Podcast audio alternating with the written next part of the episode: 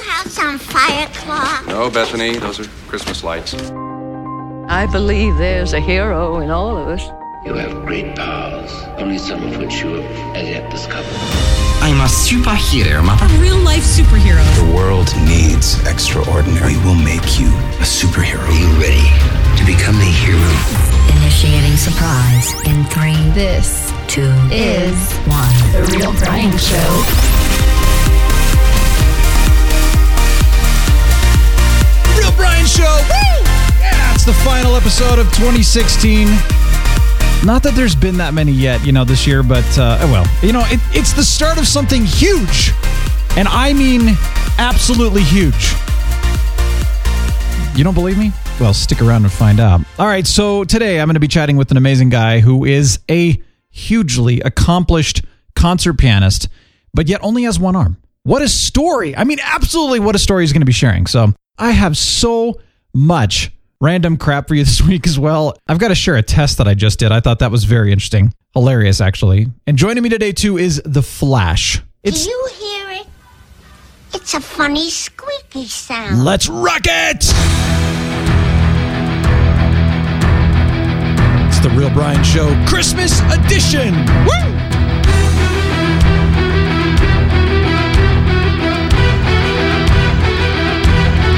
All right, well, like I said, man, we're going to have fun today. Lots of stuff going on. I'm the Real Brian. Thank you so much for joining me today. A lot of fun stuff here and and really just going to kick right into it. Just a reminder, you got to join me on the Facebook group because we want to have some fun. I want to talk to you. I want to hang out with you.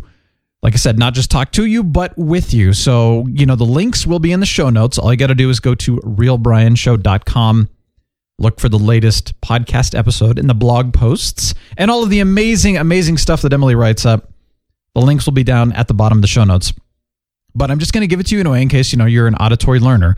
Facebook.com slash groups slash real Brian show. Come join me. It's going to be fun. And a reminder too, taking next week off. So the week of the 26th, you know, with Christmas and New Year's, we're taking a week, giving everybody some time down to uh, hang with family and friends. Hopefully do something fun and then returning the first week of January. As you know, I love this time of year. I love Christmas, gearing up for it.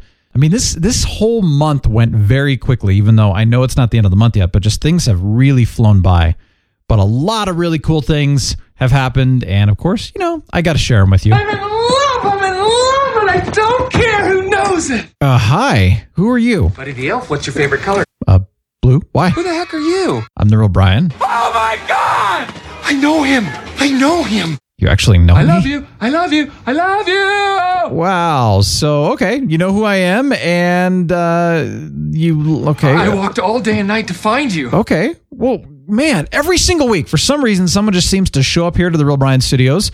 So, okay, welcome, Buddy the Elf. This place reminds me of Santa's workshop, except it smells like mushrooms. Uh, actually, I think it smells like Christmas. There's a cinnamon candle right there. You see that? Smell, smell that, and Looks like a Christmas tree.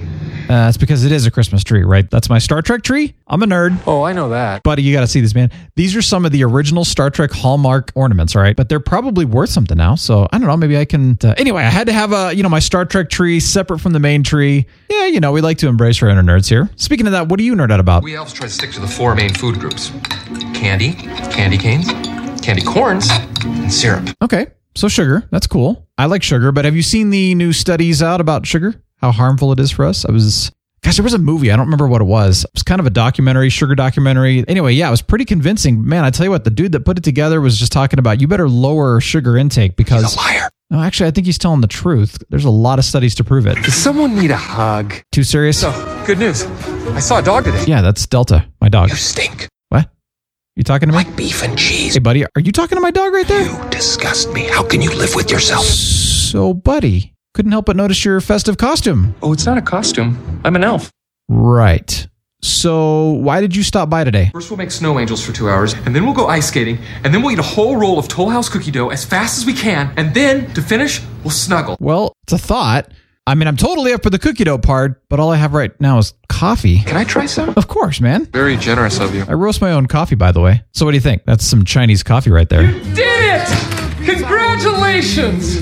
World's best cup of coffee. Yeah, I, well, I appreciate the compliment. I, I mean, I'm not sure it's the world's best cup of coffee, but I. No, it's the world's best cup of coffee. Uh, well, thank you. I, I appreciate that. I, I, it's good. I mean, it's Chinese, and wow. I mean, I was, I was talking about it, but Oh, I forgot to give you a hug. oh, I appreciate that. Hello, I am C3PO Human Cyborg Relations. No, you're not. I beg your pardon? You're a fake. You an overgrown mophead like you would be stupid You enough. sit on a throne of lies. Impossible, man. What the heck is going on? Does Santa know that you left the workshop? I don't know what all this trouble is about, but I'm sure it must be your fault. What the frack is going on right now? And why, buddy, are you smiling so much? I just like to smile. Smiling's my favorite. Why are you staring at 3PO? My parts are showing. I didn't know you were naked. How dare you? Sounds like someone needs to sing a Christmas carol. I've just about had enough of you. Son of a nutcracker! You watch your language. Actually, I think it's time for us to wrap up because, you know, I've got a lot of other stuff to do before this show gets too long. No! That malfunctioning little twerp. This is all his fault. Did you hear that? Yeah, I think he's mad at you for some reason. I don't like you either. Wow. Cotton-headed ninny muggins. I know, buddy. I still need to say goodbye and keep going on with the show. Where do you want me to go? I don't know. And don't let me catch you following me, begging for help, because you won't get it. You know, I have absolutely no idea what just happened here or if I'm hallucinating this entire thing. But okay, so what piece of encouragement would you like to leave us with before I kick you out? Best way to spread Christmas cheer is singing loud for all to hear. Wonderful. Thanks, buddy. That's that's great. Uh 3PO? We're doomed. What? We seem to be made to suffer. It's our lot in life. That's shocking. I gotta go. Uh, I'm, I'm terribly sorry. I, I didn't mean to intrude. No, no, no. Please don't get up. Hey, wait a second here. I have to verify something. Is this the real Brian? Or is this the shadow of your former self? What, what, what is it with everybody just like popping in on me? I mean, what, what's going on? Who is this? Well, this is the Flash.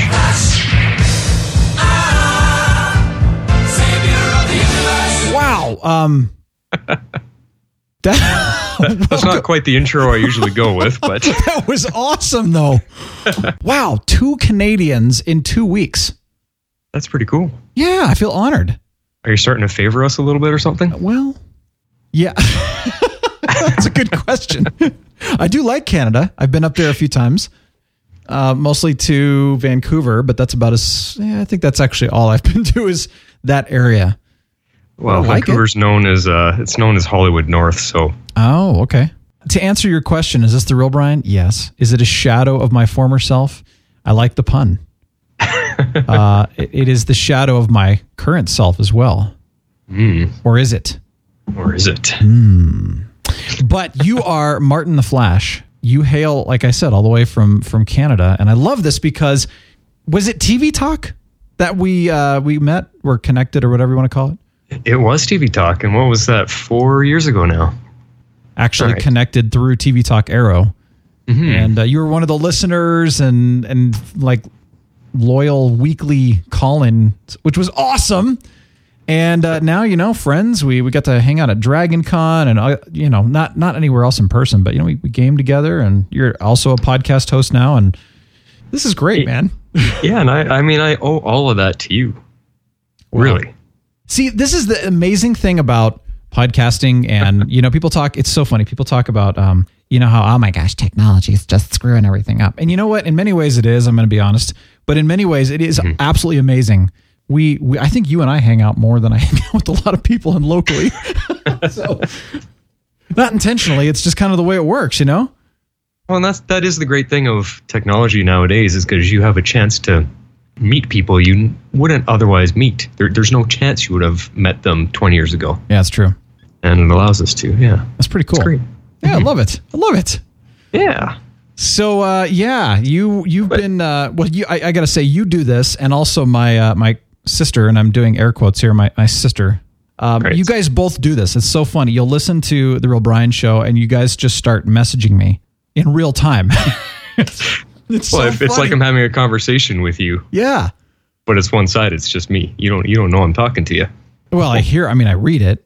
Mm-hmm. Yeah, and I appreciate it. It's funny because you said, "Is is this too much?" And Kim asked the same thing. I'm like, "No, no, no, no, no. This is great. I love this. Like this, this helps me out, and it's fun." And yeah, so thanks for doing that.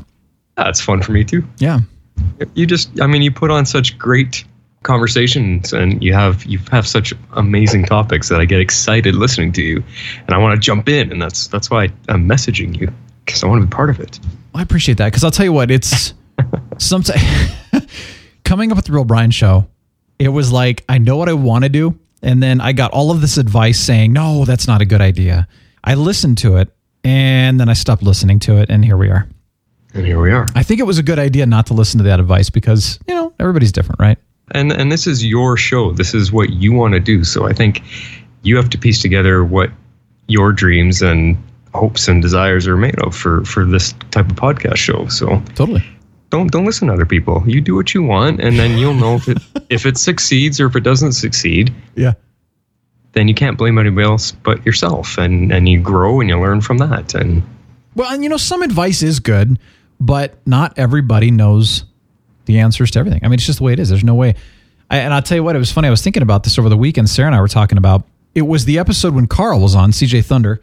Um, and Right. I, I had mentioned a comment in there about uh, a job that I had had that I worked with all women, and and Sarah had just listened to that, and she was kind of like, "Wow, really? You, you know, like you're really at that point now because you know she and I were were together when that all happened, and and it was not in a good place because those women really screwed me up. Now they didn't do it intentionally, you know, but it's like the impact that we have on people. So it was this whole idea uh, about kind of how we how we think about things and and how other people do affect us, and a lot of people they think they mean well or you know that maybe that is truly their intention is they mean well and and what is it the good intentions or the road to hell is paved with good intentions or whatever it is um but you know what i'm saying like it's it, Yeah. people have good intentions and sometimes people are in a place that they think they're giving you good advice but that's all they know. They don't know any different. They've never experienced any different but they think that it's good advice. And it actually could be extremely hurtful and detrimental. And i am a, a huge recipient. I have been a huge recipient of some of the most detrimental hurtful advice over the years. And it's taken me all these years to crawl out of it and learn from it and kind of look back and go i can't hold any bitterness or grudges towards any of those people because they truly didn't know any better you know right. but what I what I hope from all that, you know, like I going along with the advice we just talked about, what I hope from all of that is that we can choose to learn that hey, you know what, we only know what we know, so we're going to make mistakes, and you know, we may give bad advice, we may hurt somebody, may not be intentional. Hopefully, it's not intentional, but we can choose to learn uh, as much you know wisdom and and to love and respect other people and that kind of thing. We can learn that and we can surround ourselves with people that can help us and you know that can be good influences on us. That's the best we can do, right? But we can Yeah, choose sure. that at least. yeah. I don't know. That was out of nowhere. That was random. Well, I think with advice, like it's it's a advice that comes from experience versus advice that comes from people that think they know better than you. Yeah. You have to try to differentiate between that Yeah. and choose what to what to learn and what to listen to. Yeah. I hate to say it, but it goes back to pride, doesn't it? Yeah, a lot of it. Yeah. Oh, I know, dude. I struggle with that too. Don't we all? That's Love it. right. So I understand uh, you have had some problems with uh, not problems, but but you you've had some. Uh, I don't even know really what the word is here, but you know topics that you've missed out talking on. Yeah. Yeah. Would you like me to list them off? Because I got to go through them for you. There's quite a few. Do we have time? I could just string it. Did you ever watch uh, George Carlin's list of bad words? Oh You yeah, ever see that stand up? Yeah. I did. Yeah. I was kind of thinking this would be like that. Okay. Just string them, string them through, and you pick out the ones that you like. the top ten list too. So yeah, kick it, kick it. All right. So this is what your show has made me envious of not getting to be part of. Here we go. Celebrating holidays too early. Prettiest seasons. Autumn. Movie soundtracks. Movies. Any movies. Weather. Storms. Tornadoes. Colorado and Calgary. Their weather seems very similar. Drinking. Beer is just beer. I don't care what kind it is. Blah. Mint chocolate anything. Which, by the way, you can ask me later. I discovered a new new uh, taste with mint chocolate in your cereal milk. Oh, interesting.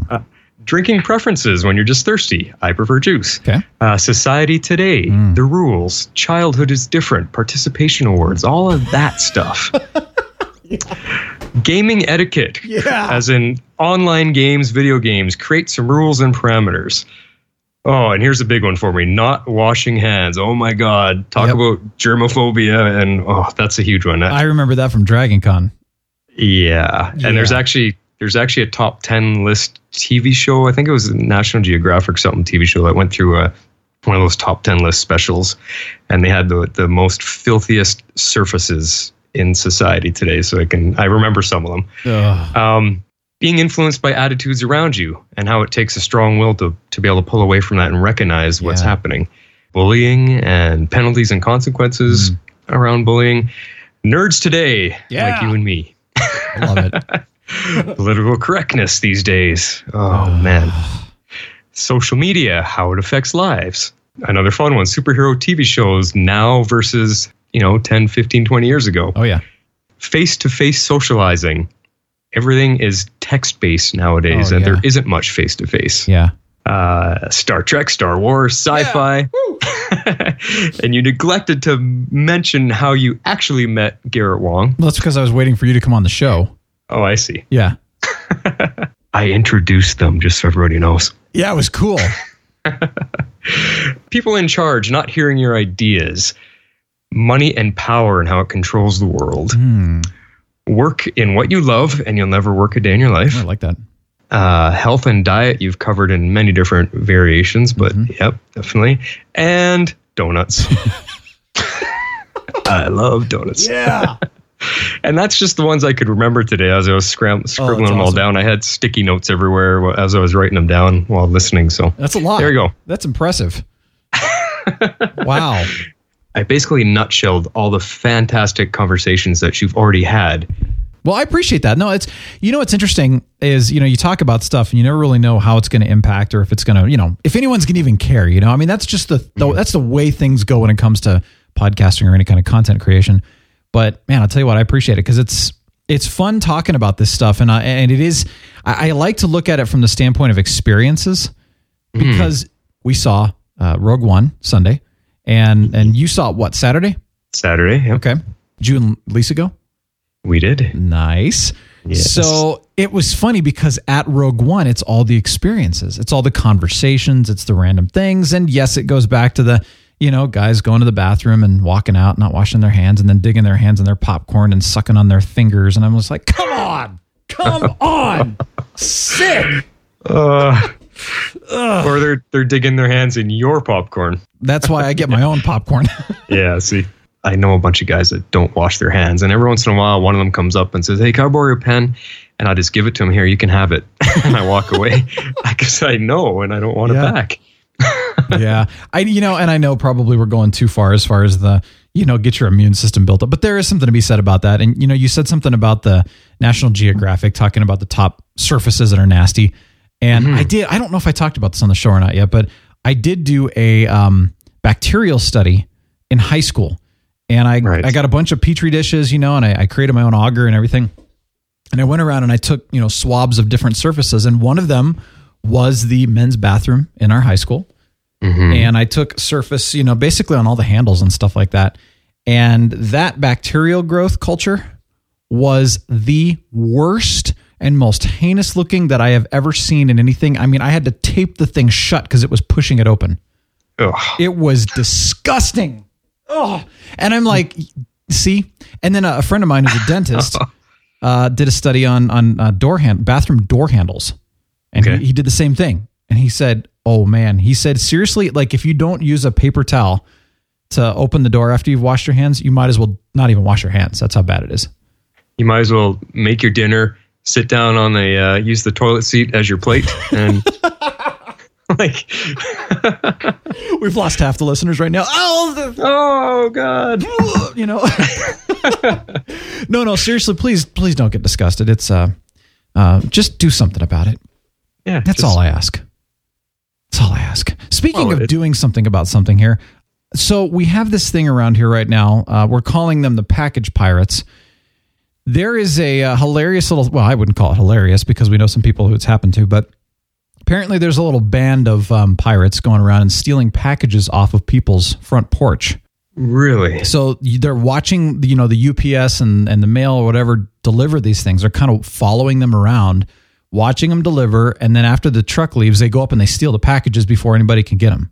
And apparently, it's happened quite a bit around here, and, and we know some people that it's happened to. And CJ Thunder was sending me something, and so I'm like tracking it, and I'm like, well, thank goodness I work from home, and it gets here, and I mean, immediately I open the door and grab the package, but What what is, what's in it for them other than a, a quick material gain. Yeah. Why why do you have to ruin somebody's holiday? That's what I want to know. I mean, yeah, That- maybe they're trying to make some money, but you know, maybe it's a prank. I don't know what's going on, but come on. Well, if it's a prank, I don't find it funny. That's just that's not cool. That's not the spirit of the Except holidays at all. we do like Han Solo, and he's a smuggler, We do. uh, space pirate. Dang it! I guess but he's we're got a good heart. yeah, true. I steal it in the name of of a good heart. Crazy. Oh, yeah, it's unfortunate. Yeah. Well, let me tell you something. Um, I have an idea here, and I want to I want to throw this one out just to kind of see if uh, you know if if we can promote something like this because there's you know you talked about the health and the diet sort of thing, and, and you know a lot of people right now are, are doing like the weight challenge. You know, try not to gain any weight over the holidays, and um, you know just just watch your health. I have a different idea. Why don't we do a little challenge to see how much weight we can actually gain by January first? We'll call it the weight gain challenge, all right? People are passing around cookies, there's pies, there's all kinds of oh, just great foods and hot chocolates and sweets. Why don't we eat as much as we possibly can? Eat as much sugar as possible. Um, you know, while everyone else is doing that, watch your weight. We'll be like, dude, screw your weight. Huh, What do you think? You like it? Well, I like it because holiday baking is my crutch. I know. And they, they, they come up with these big plates of food, and you're like, oh, I have to eat this. Because, I mean, isn't it like, it's disrespectful, right? To not eat the cookies that they put in front of you? Yeah, especially when they offer when they walk up to you with a plate in their hand and they offer it to to you. Would you like one? Well, yes, of course. And you're like, I'd like the plate. Thank you. Can I have a Yeah, whole? just- yeah. Oh, oh, the whole plate. You just take the plate from them, right? Yeah, that's a dozen cookies. That's cool. Yeah. Thanks. If you want to make more, go for it. so, what do you think? You know, uh, gain as much weight we can by uh, January 1st, you know, get to the point we can't fit in our clothes, and then uh, who cares? Well, I think this is a great idea. It, it's funny that you bring this up because we did uh, two coworkers who are good friends of mine. We did this a few years ago at work. This girl Kim, she came up with it. She we we used to all bring in a different dessert every day at lunch just to try something different, and she ended up calling it the Fat Club. yeah. Let's just eat as much dessert as we can at lunchtime. So Man, you know, I here's the problem though. I love eggnog, and there's this local dairy. I've, I've mentioned this. There's a local dairy that makes, in my opinion, the best eggnog. Uh, that you, uh, there's just nothing. I've tried all the eggnogs on the market, and there's nothing like this. Uh, And everybody I know that has had this eggnog agrees. One thing I noticed this year because I've tried to eat less and less sugar and drink, you know, less and less sugary drinks and stuff like that, just because, like you said, it's a crutch, right? So I, I got to be careful. And I noticed that drinking the eggnog left that nasty, bitter, you know, ugh, taste in the back of my mouth, like constant. And I was mm-hmm. like, oh, I don't like that. It never used to do that. So maybe my taste buds are adapting, and that's a good thing. But dang it, I love eggnog. well, that that's kind of a symptom if you're cutting out sugar and that those type of ingredients. When you're cutting it out and reducing that in your diet, and then you suddenly have a massive boost of it, yeah, your body's reacting. Your body's telling you, "Hey, this stuff isn't good for you. I thought you were Yeah. going down a different path." Like it's you have to listen to your body. It tells you these things all the time. It's true, and I and I we're all different in different places and stuff too. But it's just kind of an interesting thing I discovered this year. But I will tell you this: I love making cider, love it. And I Oh, found yeah. uh, it's it's well Trader Joe's ran out of it, but it's a Trader Joe's apple cider that they have. So I grabbed that, and then I like to spice it up. You know, I'm primarily cinnamon and cloves, but I'll throw in some of the other glorious spices that go with it. And I like it strong. I mean, you know, when you're when you're drinking it, you can feel the cinnamon. Mm. oh man, we had some, and this time it was so good. And then I was drinking it cold, and I'm like, whoa, you know that whole Santa likes that thing. Yeah, dang, Really, Was cold awesome. cider. yeah. And I, I actually liked it better cold than I did hot, which hmm. I didn't know that. I never had it cold. I just usually just drink it hot or warm it up or whatever. But I was like, wow, this is so good. But that doesn't leave that aftertaste. So drink tea and cider. That's my thing. And coffee, of course. Everybody knows I like coffee. I have to share this because this for for me it's a staple this time of year. hmm See, some of you may have heard this, and, and I'm pretty sure you have, but if you've never heard this, well, then you've never really truly had Christmas ever. And I just want to share a little clip of it for you. Um, this is the real deal here.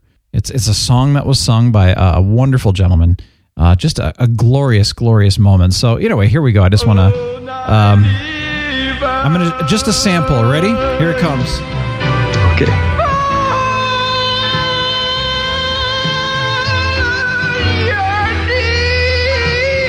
This is real. This guy was not messing around.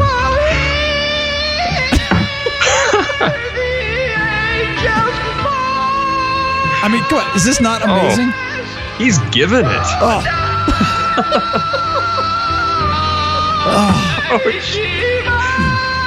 Man, uh, this guy got an album deal and everything. I mean, it was. Oh. Are, are your Church windows are cracking all over the country. children are screaming?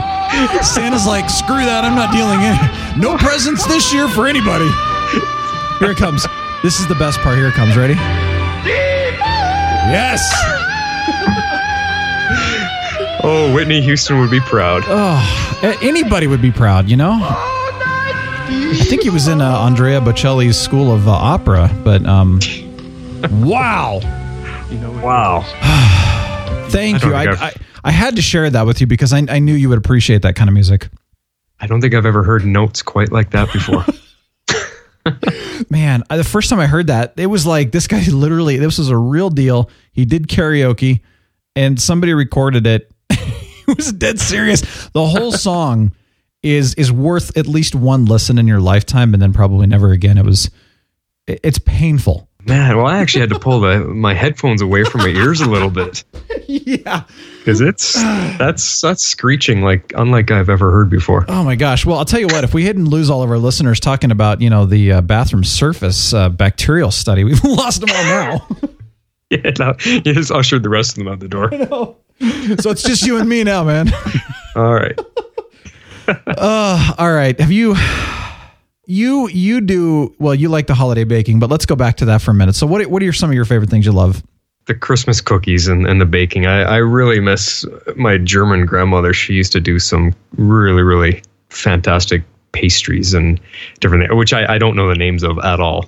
And those recipes were not passed down to anybody. So it's once she was gone, then sort of the baking. And I, I really, really miss it.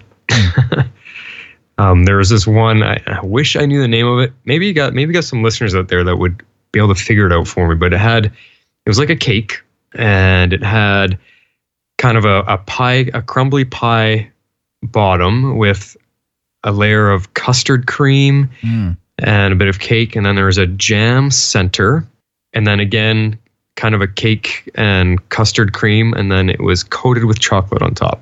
And she would bake it in a, in a big flat pan, so it was like a cake, and then you just cut up into squares and serve it as squares. And I, I don't know the name of it. Nobody's ever seen or heard of it before, and I can't find the recipe for it. Hmm. Yeah, that stuff. Uh, any any pastries, cookies, pies, whatever. This that. Yeah, definitely got to leave room for that after the big dinner. Yeah. Okay, so are you guys traditional turkey and everything? I think so. This Okay. is going to be my first Christmas with Lisa and her family. So, Oh. you know, we, we kind of had a little private one on one Christmas last year. It was our first Christmas together, but this year is the first time I'm being included in the whole family. So I, I get to learn what other traditions are and see what it's all about and be part of it. I love it. What about you guys? You know, uh, none of us are really the the biggest turkey eaters in the world. It's so funny. We did turkey every year, and then finally one year, everyone's like, nobody really likes turkey. I mean, we don't mind it, but it's not like it's not our favorite thing in the world. We just have done it because uh, I don't know what we're doing this year. That's actually a great question. Uh, I mean, there's a couple random things I like to do, and I know some people say, "Oh, this is Thanksgiving and um, you know Easter and all that," like deviled eggs and uh, sparkling apple cider. I love those kind of things, but usually there's some, some something to do with cranberry, which is awesome. Um, I love cranberry stuff too. Oh yeah, and and the stuff we do with cranberry is good because you get the real stuff and then you cut it up. And uh, Sarah tries to be as vegan as possible. I try to be as carnivorous as possible. Um, so we have a lot of fun with it. But you know, I I'm not. That actually works out great. That's a good partnership. I know. Although I do like all the vegetable stuff too. I just I don't get into the. I cannot stand quinoa. And like everybody that's oh they're like oh my gosh quinoa is so wonderful. It's this perfect protein and it's it looks like bird poop and it tastes so bitter.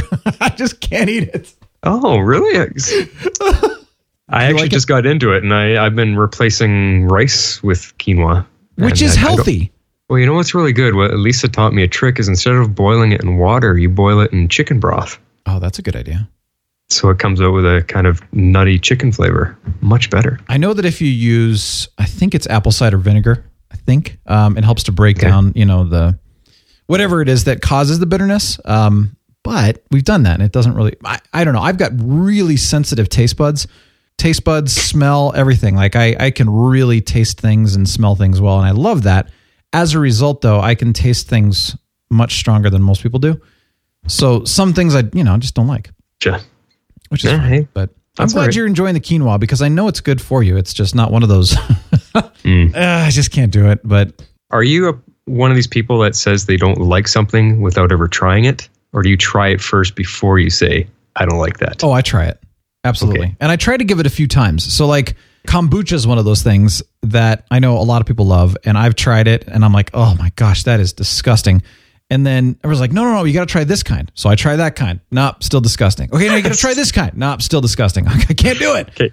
Three strikes and you're out. That's what it should exactly. And I did the same thing with quinoa, and, and yeah, exact same way. And I had quinoa in a dish that was spiced. I don't know what was in it, but it was really good and had some cilantro and stuff. So I couldn't taste the quinoa. And in that moment, it was fine. So actually, Emily made it. Now that I think about it, so whatever she put in that dish was good enough that I couldn't taste the quinoa. Couldn't taste the quinoa at all, so uh, no problem, right? But if I can taste the quinoa, it's a problem. Stevia is another thing. I can taste stevia in anything, no matter what. Even when people are like, "No, no, no, there's, you can't taste it. It's it's buried. It's the last ingredient." I'm like, "Try me," and I do it. Oh, yeah? I can taste it. That's a challenge coming on. Yep, every time. And you know, it's fine. It's just I don't like stevia, and yet other people do. So it it is funny. Everybody has different taste preferences, and like you said, everybody's body's different. And I like to respect that because somebody likes this, awesome. You know, that's cool. Nothing against Yeah. that. Hey, let's let them enjoy it. Yeah. Yeah, cookies are my weakness. So a nice, soft, gooey cookie. Mm, I can pass up any other dessert except that. now, have you tried dunking a gooey cookie in your eggnog? no. Yeah. What about just now that would be kind of too soggy. I'm thinking like how about an eggnog cookie? Ooh. You know, like they bake the eggnog and I don't know how you do this, but I'm just, you know, coming up with something here. You drizzle eggnog on the top so that I don't know. You'd have to figure that out, but I like that. Ooh. you like where I'm going with this one? Yeah, let's call up a bakery. Someone's got to have that. Well, they do eggnog lattes, but they're not the same. I, I made a, a moka pot with my coffee.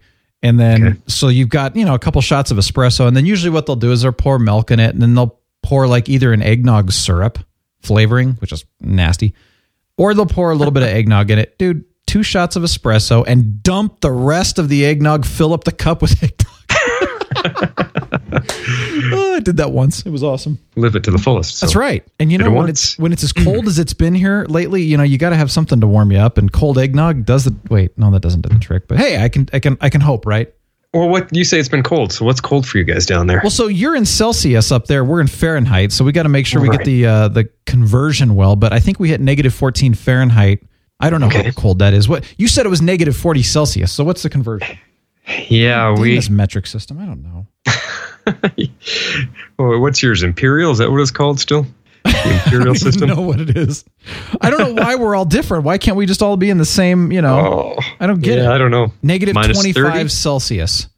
Minus 25. Okay. Yeah. Okay. So you were at wow negative forty Celsius. well, that's Yeah. negative forty Fahrenheit. That's the I know. same. Isn't that strange? weird? I didn't know They that. seem to catch up to each other. you math majors are like, um, duh. Yeah. Yeah, I don't know. I was a music major. Uh, actually, Well, I'm we had uh, we had two and a half weeks of minus 20 to minus 30, and then the one night it hit the minus 40. Wow. And that was bitter cold. Yeah. Yeah, yeah. You're not kidding. I was talking about this on Facebook and I had to laugh about this one because um, uh, there's a, a church here that does a, a living nativity, is what they call it. So it's a recreation of the nativity story at Christmas, but they reenact it, you know, with people, except they do it outside. And usually it's cold and they bundle up and it's it's kind of awesome that it's cold, you know. Um, but this time it was the cold weekend, of course, you know, the, the really nasty cold weekend. It was like, oh, there's a 40% chance of snow meteorologists were totally wrong on this one. We had a freak blizzard. No way, right really? during this whole thing and and you know i'm like well i should just put on my snow pants and snow boots and my big parka just because i i just have this feeling and as we're driving it just starts snowing and snowing and then all of a sudden it's blizzarding and then by the time we get there there's already like three or four inches on the ground and this is like in a matter of 10 minutes and it just kept coming and i'm like i feel so bad for these people but i was warm i mean everybody was literally soaked and freezing and i'm dressed so i you know i was like a furnace inside it was awesome That's all you got to do is dress for the weather, and you can have so much fun in winter. I love winter. Yeah. There, uh, there's a chance we might even have a white Christmas. Oh, beautiful. Oh, I'm so excited. Beautiful. Yes.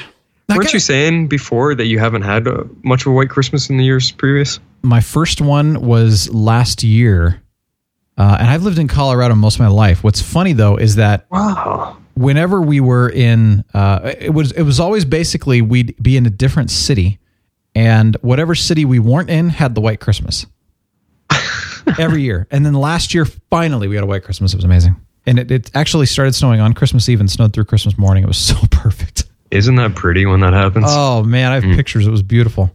I, I'm trying to mm-hmm. figure this one out. I was thinking about Christmas traditions, and I, I, mm-hmm. you know, like talking about what's your favorite Christmas movies, you know, and I should have asked what are your favorite Christmas traditions, which is kind of an interesting thing too. But I didn't even realize, you know, here I am talking about it, and then all of a sudden it's like, man, subconsciously here I am analyzing this because you, you do traditions because they're awesome, they're fun, they bring back memories, they're nostalgic, whatever. Um, and then all of a sudden, you realize that you're getting stressed about it because you're trying to fit them all in.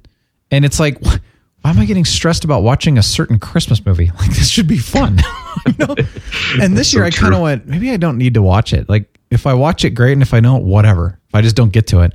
These are good things and traditions are good things, but to try to cram all of these things in, maybe that's not the best decision in the world. And I was even thinking about all the all the work I've tried to cram in, and I got to get this done. And oh my gosh, and and I was talking to Sarah about this, and I'm like, I'm missing the holidays. I'm missing the Christmas, you know, celebrations that we like to do.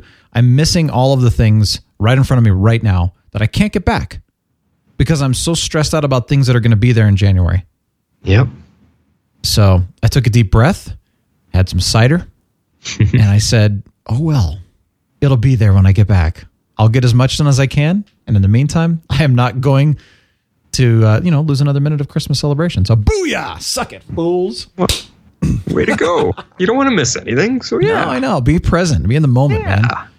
Exactly. So one thing, you know, I, I and then I hear this from millionaires and billionaires all the time. You know, you can't get time back. It's the only thing you can't get back. So enjoy every moment. And that's because they, they've learned from experience. Totally. Right? Yeah, they got And all the money in the world, but they they lost time, or they Yeah. did it right. Like they they made their money and they celebrated each moment too. And those are the Mm. people to learn from. Woo! Right. I like it. I like it. Okay, so let me, let me let's let's jump into this. Let's talk Rogue One really quick. No spoilers though. Don't worry. We are not going to talk spoilers. So if you have not seen it, do not worry. You don't have to turn this off. Yeah, overall thoughts you had. So first of all, did you like it? I did like it. I I was pretty excited to go see it. So it was. It, I think just anything in the Star Wars universe, the Star Wars galaxy, I guess you could say. It's just fun to be back. You've got the familiar music and the familiar characters, and they're introducing new characters. It's you're surrounded by this epic saga that George Lucas created, and any movie that allows you to dive back into that and escape life for two hours, it's it's fantastic. Yeah. That's awesome. Yeah, I went into it, you know, I was very excited, but I did not have any expectations. You know, talking with Kyle last week about it, all, all we really talked about is are there some things in there that we know about or, you know, have been speculated, but we're, we know we're not going to spoil anything. We don't know anything. One thing, uh, and I can go along with this. He talked a little bit about, you know, the force, that there will be some explanation a little bit to the force. And I didn't see much, but I feel like there might have been a couple things in there that uh, they hinted at. So that was interesting. no, I know what you're meaning. Yeah. Yeah. Yeah. And then he did talk about how it's going to be more of a war movie. Yeah, you know, that's that's something you can expect going into it. I got to say though, the first third of the movie, I felt my mind wandering a little bit. Kind of like and then I was like, "Wait a minute, am I bored? Am I distracted? Wha- What's going on?" And I realized that they weren't really capturing my attention too much. Like I know they were setting up character development and setting up the story, but I felt like Right. there were some things that just just weren't necessary. Like they just didn't need to go there. Um, not that it was bad. It was just kind of like, oh, all right. But then, oh man, then it took off. Okay, so can I can we word it like it was a slow burn? Yes. Do you agree with up that? Yeah, that's that's exactly. I said I didn't know if you wanted me to say that. that that's Yeah. exactly how I felt about it. It was uh, the, the first part of it was was a very slow burn. It wasn't that it was bad. Yeah. It just didn't hit you with you know crazy excitement. Oh my god! And your your mind can't take it all in. It just Yeah. was a slow burn, introducing things, learning what the story is, and then as I think where you were just going, it gets to that fantastic final. 40 minutes or so and when you're on the edge of your seat Did you like Felicity Jones as uh, Jyn Erso? she did a great job. You did Nothing Okay. against her performance. Yeah, I think I think she did a great job. I think for me, I didn't I didn't find I connected to her as deeply as I did to Rey from Force Awakens. Yeah, I would agree with that. Yeah, there there was just something there was something about Rey that she felt like she was deeply embedded in the whole Star Wars mythos. Somehow, somehow she was tapping into that. Mm-hmm. And you felt it, and that's why you connected to her. And Jyn, as great as she was, I just I didn't get that type of feeling from her. Does that make sense? Oh yeah, no, absolutely, hundred percent. In fact, I I first was, um, and I don't know if it's because I've never seen her act before. I know she's been in a lot. I've just never seen her, so I don't Right. know if it's that I didn't like her acting, or if her character wasn't written that well. Like you said, like Rey was compelling. There was something about Rey that you really. I mean, I connected with Rey quite a bit, uh, and I've connected with most of the characters in this. Well, hard to connect with Hayden Christensen, but that's a different story. Um, uh, yeah, and I, I kind of like she wasn't bad, but it was very two dimensional to me. Some of the characters surrounding her were quite a bit more compelling than she was, and that could have true. been where she was losing losing a bit of our That's true. yeah. And again, nothing bad, nothing, nothing against her, but No, she was unremarkable to me. I guess is the best way to put it. Yeah, But that's me. Nowhere, nowhere near, as you mentioned, Hayden Christensen. Oh, nowhere on that level. Yeah, She was decent. She was fine, but I don't like sand. It's rough, it's coarse, and it gets everywhere. Not here. Everything here is smooth and soft and. oh no! Oh, oh, oh Oh, man. But gosh. And the other point to make about this movie is that Star they visit a location we have not yet seen in the Star Wars universe, and that's Yes. the, the tropics. The you know yes. Which palm trees and turquoise waters. We have not seen that yet. and you do see that in the previews. So if you're like spoilers, dude, that was in the preview or the the It was yeah the yep. the trailers. So you're good there. But yes, that was awesome. And they oh oh I'm not even going to say anything. There were some thing. There are a lot of Easter eggs in there. A lot of Easter eggs in this movie. So Oh, man. Star Wars fans, whether you're uh you know somebody from the video games. Uh, Star Wars universe, whether you've read the books, whether you've watched Star Wars Rebels, Clone Wars, all of that, there are Easter eggs from all over the expanded universe. It was awesome. Oh yeah. Oh yeah. And you you had to pay attention because some of them were quick. So if you're a Star Wars fan, big time, I mean, you're gonna squeal, you know, like a like a schoolgirl. Yes, men, you too. if you're not as much of a Star Wars fan, you're still gonna love. I think you're still gonna enjoy the movie. It's a well done movie, great story. Well, here's a good perspective for you. I'm a Star Wars freak. I have been since it came out, like Yeah. since the very original one. Love everything Star Wars.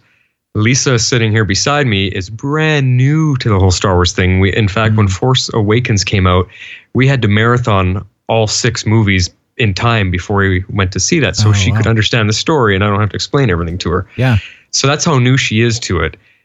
We're sitting there watching this one, and she was she was laughing and she was jumping at the you know the parts that were meant to make you jump and get she was intense and i'm i'm trying to you know when some of these easter eggs are popping up i'm kind of nudging her oh my god did you see that and she's focused on this movie yeah. and when we got out of it i asked her what you think and she's like that is my favorite one of all the star wars movies Wow, so that's cool. there you go for for people that maybe aren't fully star wars nerds like we are that's what, what you can look forward to is that you're going to enjoy it Yeah. even if you're not a fan Totally. You know, first Star, Star Wars movie that did not have John Williams in it. Right. And you were talking about the music. Yeah, I man, I was so so pleasantly surprised. I absolutely loved Michael. Is it Giacchino? Is that how you pronounce it? I still don't know. That sounds pretty good to me. Giacchino, Giacchino. I don't even know, dude.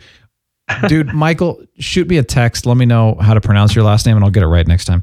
So anyway, I wow, loved it. Just loved it. It was so good. I liked it better than Force Awakens. I think some of the music in Force Awakens is is actually kind of forgettable. Like I don't Yeah. it doesn't sink in my mind. Rogue One like, like did you notice that it it just had an essence of Star Wars. It was different enough. He he created his own new flavor mm-hmm. of music so you, you could feel yeah this is Star Wars. This this is Star Wars music but yet it's not quite what I've known for the last 6 movies. So it, it was different and you're yeah, you're listening to it and going okay, no, it's getting me in and it, it played perfectly with the scenes that we were watching, which is what you need out of a movie soundtrack. Yeah. Oh yeah. Is to heighten the emotions and Totally. everything you're feeling. The music drives that. It was exactly that way too. I mean, it really it complemented every scene almost perfectly. Mhm. So like it's one thing, you know, when you forget the music and you go, "Oh, oh yeah, there was a soundtrack there," or you go, "Oh my gosh, that made the movie." It wasn't quite that good, you know. It wasn't the, as I mentioned last week, it wasn't the Titanic soundtrack that made that movie, sort of thing. Uh, and I'm not talking Celine Dion. I'm talking James Horner. Just to clarify. so it wasn't quite that good, but it was it was more towards that. It was more towards it complemented it well. It didn't make the movie, but it was excellent, and that's something that I would even download and put in my soundtrack Spotify mix. Right. I love it. What is your favorite movie soundtrack of all time? Oh my gosh. Or top three? I'm curious. Hunt for Red October is one of my favorites, definitely. Okay. Last of the Mohicans. And uh, I mean, you know, the Star Wars movies are fun. I mean, the, the problem is, is there's so many good ones. So like, Yeah. it would almost be easier for me to tell you my favorite artists than I would say John Williams, Hans Zimmer, and James Horner, which Okay. covers a lot of the Covers movies that I love. But I love Basil Poledouris, who did you know Hunt for Red October. Conan the Barbarian. Oh yeah, yeah. There you go. It's it, I can see why you and me are friends because you mentioned Last of the Mohicans, and I love that's one of my favorite movies, and I love the soundtrack. And along with that, to uh, for me, it's Braveheart. Oh yeah. Well, see, there you go. That's James Horner. Yeah, Yep. Brave. I can listen to the Braveheart soundtrack and know exactly what scene we're going through Oh yeah, yeah. and feel it. Exactly. And that's the thing. That's where you know. So, like, even John Williams, when he did, uh, I know we're totally nerding out here, but that's what we do, man. We embrace our inner nerds. John Williams, you know, when you when you're hearing the music on the original Star Wars, all of them, one through six, episodes one through six, I can almost point out the scene. I, I can with the you know four, five, and six original trilogy. I can tell you where it is in the movie, and with one, two, and three, I can almost do that with every one of them as well. Could not do anything with that on, uh, uh, you know, Force Awakens. No, But you know, Braveheart, same thing. Hunt for Red October. I can see the scene in my mind. I mean, that's that's where you've got good composers. And yes, I'm biased because I'm a musician, and that's you know when when you can feel, well, when you can see the scene by listening to the music, or when you're watching the movie and you can feel the emotion. Oh man, they've they've nailed it. but we do have to mention though, I- there's something to be said for how many times you've seen those movies too. So Force Awakens, True. you might not have seen 30 times yet. Well, but even uh, so, I saw it in the theaters. I think three times. okay, Everybody's like, "Hey, let's go see Force Awakens." Okay. I went twice. and I didn't the again the only the Star Killer one was was my favorite piece and every time that came on I got chills but other than that I was like what I don't even hear any music hardly you know what I mean yeah, yep. No, so right. Yeah it's still got to be good and it's got to capture now that was the thing with Titanic it captured me immediately. And and that was in my opinion still one of the best soundtracks ever done. Just because it oh man. Maybe not like theme wise but how it complemented the movie perfectly. Yeah, and I think So- you have to categorize it like that. You, I tell you what let's do this. Let's bring you back in on January. Okay. we're going to talk about some other stuff because I got a bunch of other things I want to talk about. And I tested something, you know, the whole, uh, I was talking about dressing up and down and, you know, how, how that affects you, that kind of thing. And I was asking some questions last week. Yep. I did a test at Best Buy. Did you? Mm-hmm. Did you actually go into the store? Yes. So I had just played basketball. Um, Now, granted, I don't usually stink, and uh, you know I didn't at the time, so that was good. But I just played basketball, so I'm in basketball get up. You know, I didn't look bad, but I wasn't looking, you know, I wasn't dressed in like jeans and a nice shirt or anything like that. So I go into Best Buy, fully intending to buy a monitor because uh, the you know the computer, as you know, a couple of episodes ago went out, and I'm using a really old monitor that isn't exactly working 100% with this new Mac Mini, and so I need to get a new monitor. And I'm finding that actually just get a TV because they're at the same price. So I went in, I'd done my research, I knew exactly what I was looking for, but I went in to look at this, you know, little monitor TV that I wanted to get, fully intending to walk out with one. Pay for it, of course. You know, some of you are thinking, really? Uh, yeah, I have watched a little too much Ocean's Eleven, but I was paying for this one. I was going to do it, eyeing every single employee. And one guy was on his phone texting somebody, looked at me and looked down, didn't even acknowledge me. And then I, and then I saw a couple of other employees looked right at him. They they didn't even acknowledge me, didn't even look up at me. Walked right past him. And uh, there was a, an employee helping another guy, and I was standing there and I'm watching this TV, and I'm like, wow, I'm impressed with this thing. It's it's really nice, great price. I didn't see any of them. Like they had boxes for every other TV around. They didn't have any of this, so I was going to ask him, "Do you have any more of these?" Uh, you know, I was, had some other questions for him, and he's helping this guy. So I'm sitting there waiting, and I'm I'm looking at him. I'm looking right at him, and I'm staring at the TV, and then I'm looking at him, and I'm kind of going back and forth, kind of like, "Dude, I need some help, but I'm not going to interrupt you." And he looks at me a couple times, and he looks back, and he helps the guy, and he gets done helping the guy, and then he goes and he starts chatting with his uh, other employee buddies. And I'm looking at these guys, and they all look at me, and then they look back and kept talking. No one said hi to me. No one asked me how I was doing. No one asked if they could help me. Anything. Nothing. Absolutely nothing. And I thought, well, I'm here to give you my money. I am not going to beg you to pay you. So if you want my money, if you want my sale, you better do your job and you better come up to me and ask me how I'm doing or what I need or anything else. They lost out Hmm. on a big sale that night. Wow. Possibly. It was because of I wasn't dressed right. That that was my original test. I went in like that on purpose. Yeah. I showed an attitude of I'm here for a reason. So they should have picked up on that, but I wasn't dressed like I had money. I was just going to say that you didn't look like money. Yep. So there you go.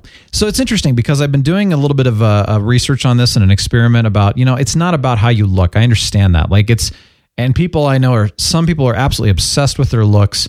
That's not healthy. Some people could care less about how they look or smell or appear. That's not healthy. There's balance. I would say 95 or more percent of the people you interact with, their only impression of you is your look and how you carry yourself or so basically how you present yourself and whatever that is so how you dress and you know your attitude and, and your confidence you know all that stuff like that's the only impression they're going to get of you Yeah, that's right.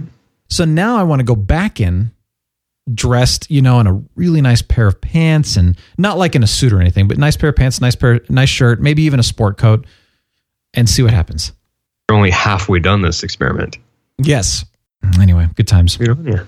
well, martin flash thanks man appreciate it this was fun This was a blast. No, thank you, real Brian. well we will do it again because uh, i know we got plenty more to talk about but Oh, we do. Yeah, I mean, my my list of topics that yeah, that's scratching the surface. yeah love it Thanks for having me on, guys, and you know, Merry Christmas, Happy Holidays to everybody out there. All right, well, I'm going to bring on Nicholas McCarthy because, my goodness gracious, you know, I have a lot of respect for this guy. He's a pianist. I'm a pianist. Nicholas was born without his right hand and yet has still been able to master the piano. But I don't want to tell you much more about Nicholas because I want him to share his story. And I know he's going to share. It's powerful. I've already talked to him a little bit about this, so I'm excited. Yeah, I don't want to share anymore. I'm going to let him share the rest. So, Nicholas, welcome to the Real Brian Show. Thanks for being on, my friend. Thank you for having me. Thank you for being on. And and the one thing I like to start off with is kind of that idea of sharing something about you or that you've done that most of us don't already know. You know what? That's a tricky one. A lot of people don't know that I'm a very good cook Ah. and that I actually wanted to be a chef before I was a pianist, which is an equally as dexterous two handed job. So I'm not really sure why I was drawn to all these two handed dexterous jobs. But yeah, I, I'm a very good cook and I'm a real keen foodie. And I think because I travel a lot, I love, you know, sometimes I'm working because I'm playing a concert somewhere or whatever. And I'm just excited to go for dinner because I'm thinking, oh, what are they going to provide for me and how excited I could get to try all this food. So I would, I, I would say a lot of people don't realize how keen I am on food and uh, cooking, especially, you know, actually cooking. We're we're huge fans of, of food and foodies and that kind of thing too. And uh, Sarah, my wife, loves cooking. I would love her. well, it's so funny because she she loves to just sit down and and you know spend a, a half an afternoon or something like that just cook. She just, you know said it's very therapeutic for her. It is. It is therapeutic. I mean, Yeah. for me, I don't get to do it as often as I'd like to, but definitely when I'm home, there's nothing. If I've got a free Sunday or something, there's nothing I like more than getting in the kitchen and trying some new recipes and you know trying to be as healthy as I can be. Of course, Sure, of course. That's always the hard part, right? that is the hard part because all I really want to cook is cheesecakes. But yeah, that's that's not going to Oh, do much yeah. good whatsoever. Yeah. Well, you know, once in a while though, a cheesecake is good for the soul. It is. It's soul food, absolutely. That's right. That's great. So, what is uh, besides cheesecake? What's your favorite food to cook? Uh, I love Japanese cuisine. I perform a lot in Japan, and I know, you know, I know my way around a Japanese menu very well. And I've kind of got into cooking Japanese food more recently, but also I've really recently got into truffle. Mm. My friend got me into it, and I'd had truffle, you know, a couple of times, but I, I kind of, it was nice. But now I've kind of experienced, you know, experienced truffle gouda and you know truffle honey and all this gorgeous stuff. So I'm quite into incorporating black or white truffle into my recipes at the moment, which is, you know, it's, it's nice for a dinner party. It's that little bit extra special. Yeah. Obviously, it's quite pricey. So yeah, but it's um, it's a bit of an addiction. I, I understand. My college roommate and I, we used to love cooking as well. Um, we did kind of more, you know, you, you brought up the chef thing. We did kind of more of the chef stuff, and we had fun creating all these concoctions. And and I like to just spice things. That's kind of my my big thing. But um, it, it is cool when when somebody actually does, as you put it, know their way around certain cuisines and know how to to cook and all that. Usually, usually the food is just spectacular. Yeah, my friends often ask me if they come around and like, oh, can I'm like, you know, what do you want for dinner? And they're like, can you do Japanese? Can you do Japanese? So yeah, I might Oh, nice. make up an okonomiyaki or something like that for them, and they that always seems to go down very well. So- That's great. So you wanted to be a chef, but decided, you know, I'm going to be a pianist instead. Is that? Yeah.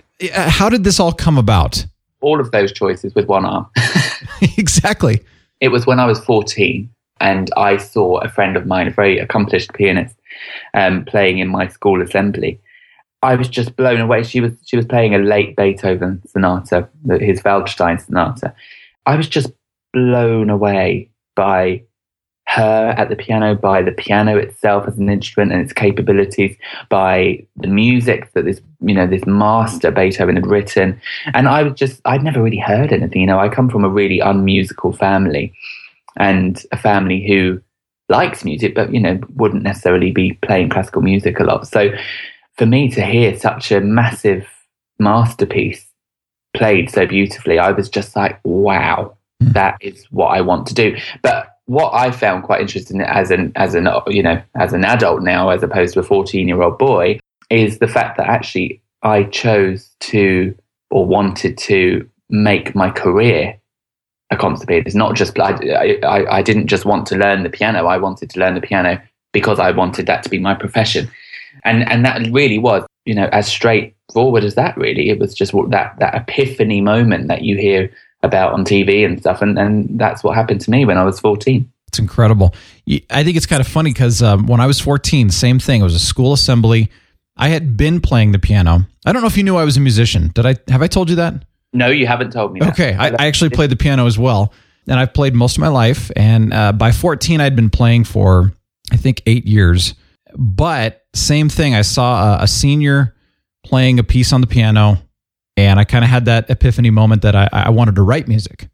And I said, I'm going to compose a piece for my senior assembly kind of thing, and I'm going to get on there and, and perform and do my thing there. So I think it's kind of interesting that you said that 14 school assembly epiphany moment. I went, wow, had the same thing. so That, that's obviously our magic number. uh, there you go. I love that. Fourteen is our magic number, Brian. I love that. Uh, I'm going to go with that. I'm going to write that down. 14 magic number. Let's rock that. no, that's neat. So you're you're four now. Granted, uh, now being a pianist, of course, starting at 14. I I guess the, the way to put it is, you know, we, the, the younger you start, the easier it is to kind of learn the music and get going. So 14, it's, uh, I mean, you're still young enough that you're going to learn, but did you have a challenge kind of learning the music when it got, you know, when you got started? It, yes, it was a challenge, and you're completely right. Especially most, you know, classical artists, you know, concert performers, a concert violinist or a concert pianist, you know, they, they are starting at around the age of three or four. So I was Yeah. a good 10 years later and I had no musical training. Us, us in the UK, we're not great with music education here, unfortunately.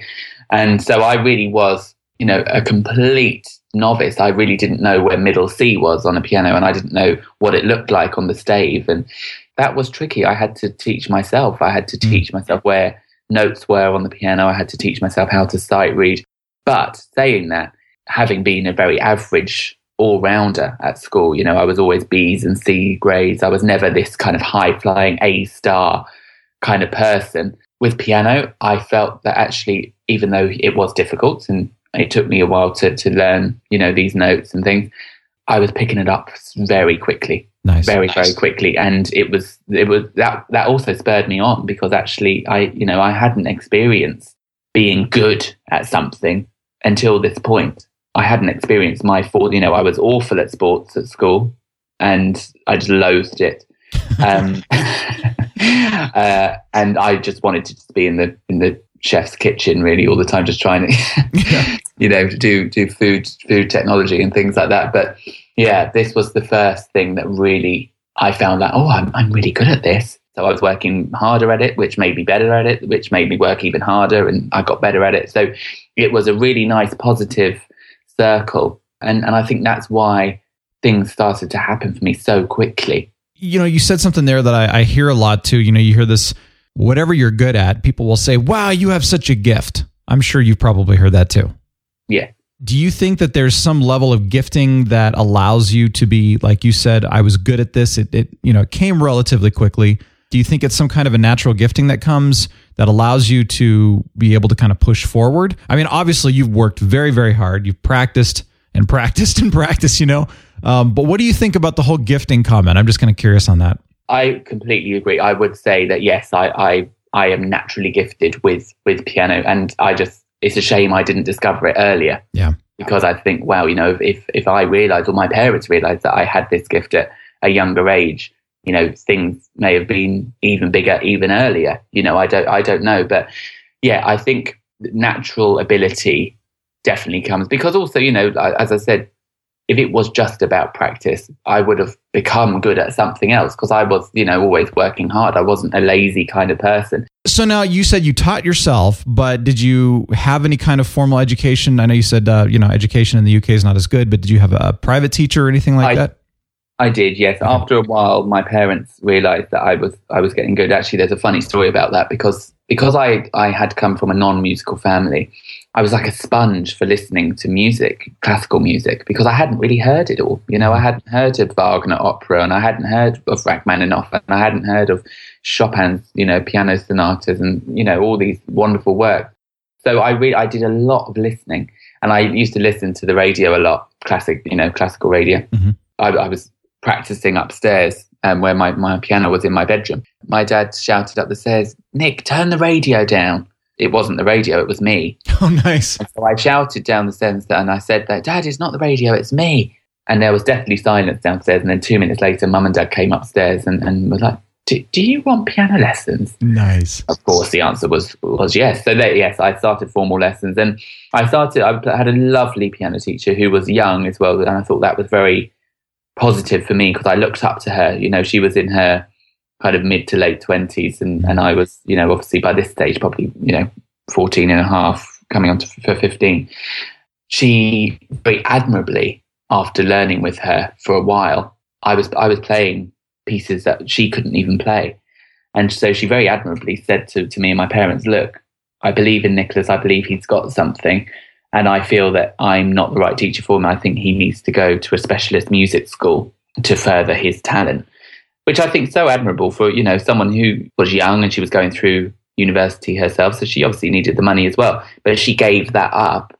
You know, she could have easily just continued with me and my mum and dad would have kept paying her um, but she didn't. You know, she saw the fact that actually I could have, I could p- perhaps, you know, achieve my my dream, and uh, and she kind of let me go, and I was so thankful, and I'll, I'll always be thankful to her for that. And and I see her at concerts now. You know, it's lovely to to see her kind of in the front row, and you know, we go for a glass of champagne afterwards. Oh, nice. You know, it, it's so nice. But it was when I wanted to audition for that specialist music school that things that I started to experience negativity Um, beforehand, I hadn't experienced that. It was all very positive, you know, from friends, family, my, my first lovely piano teacher.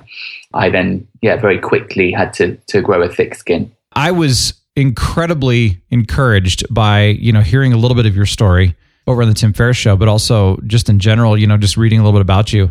To be completely honest, you know, amazed just to see how you've come forth and, and done what you've done, and also listening to you play with one hand.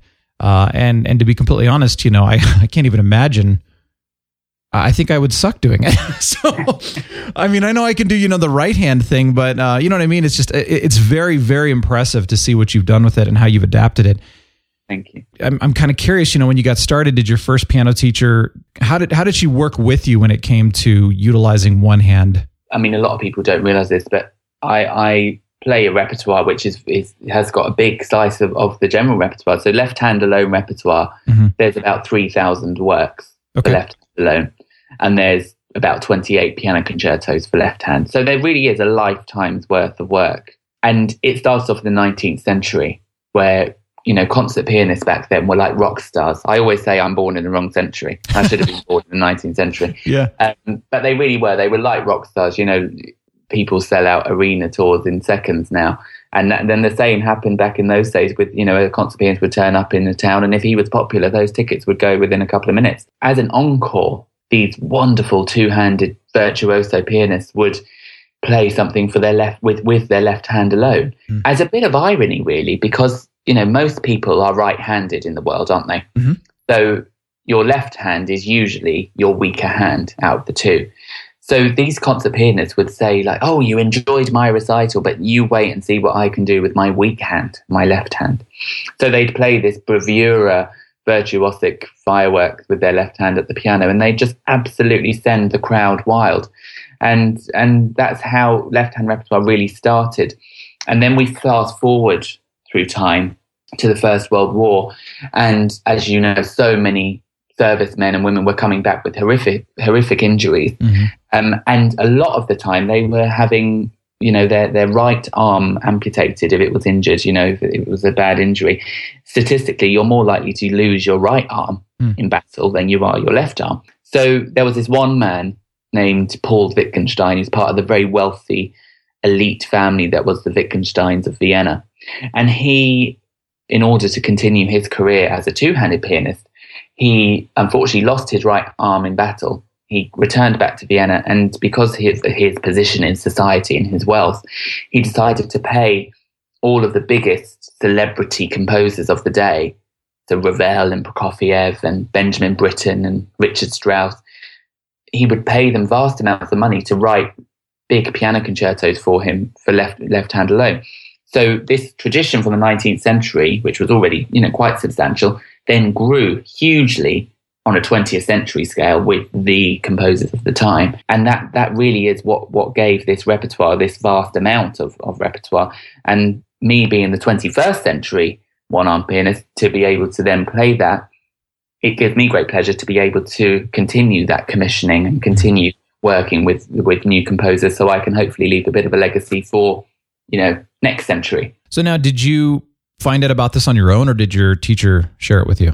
I knew about it anyway, um, and then I had to kind of research further.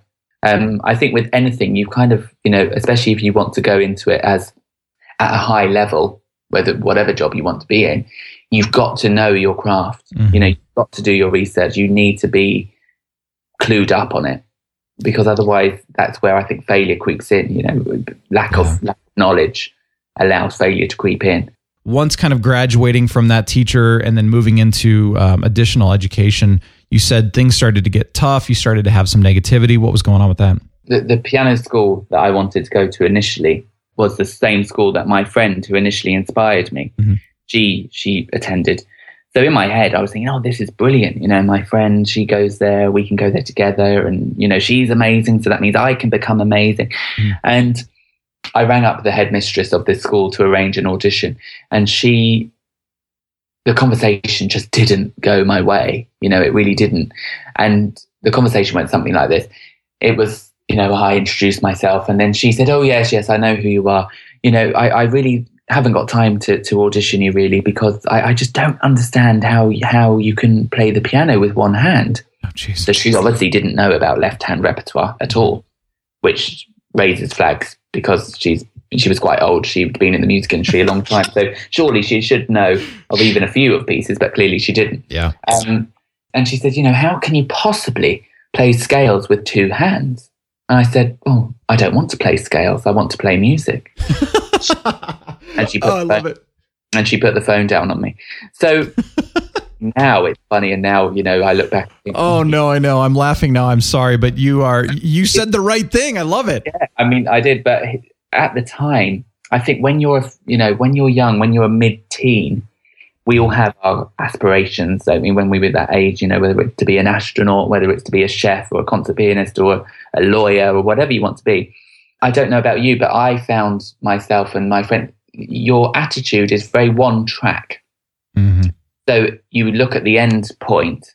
So I, I- I'll talk for myself. I was looking at the end point of me being on stage playing to thousands of people.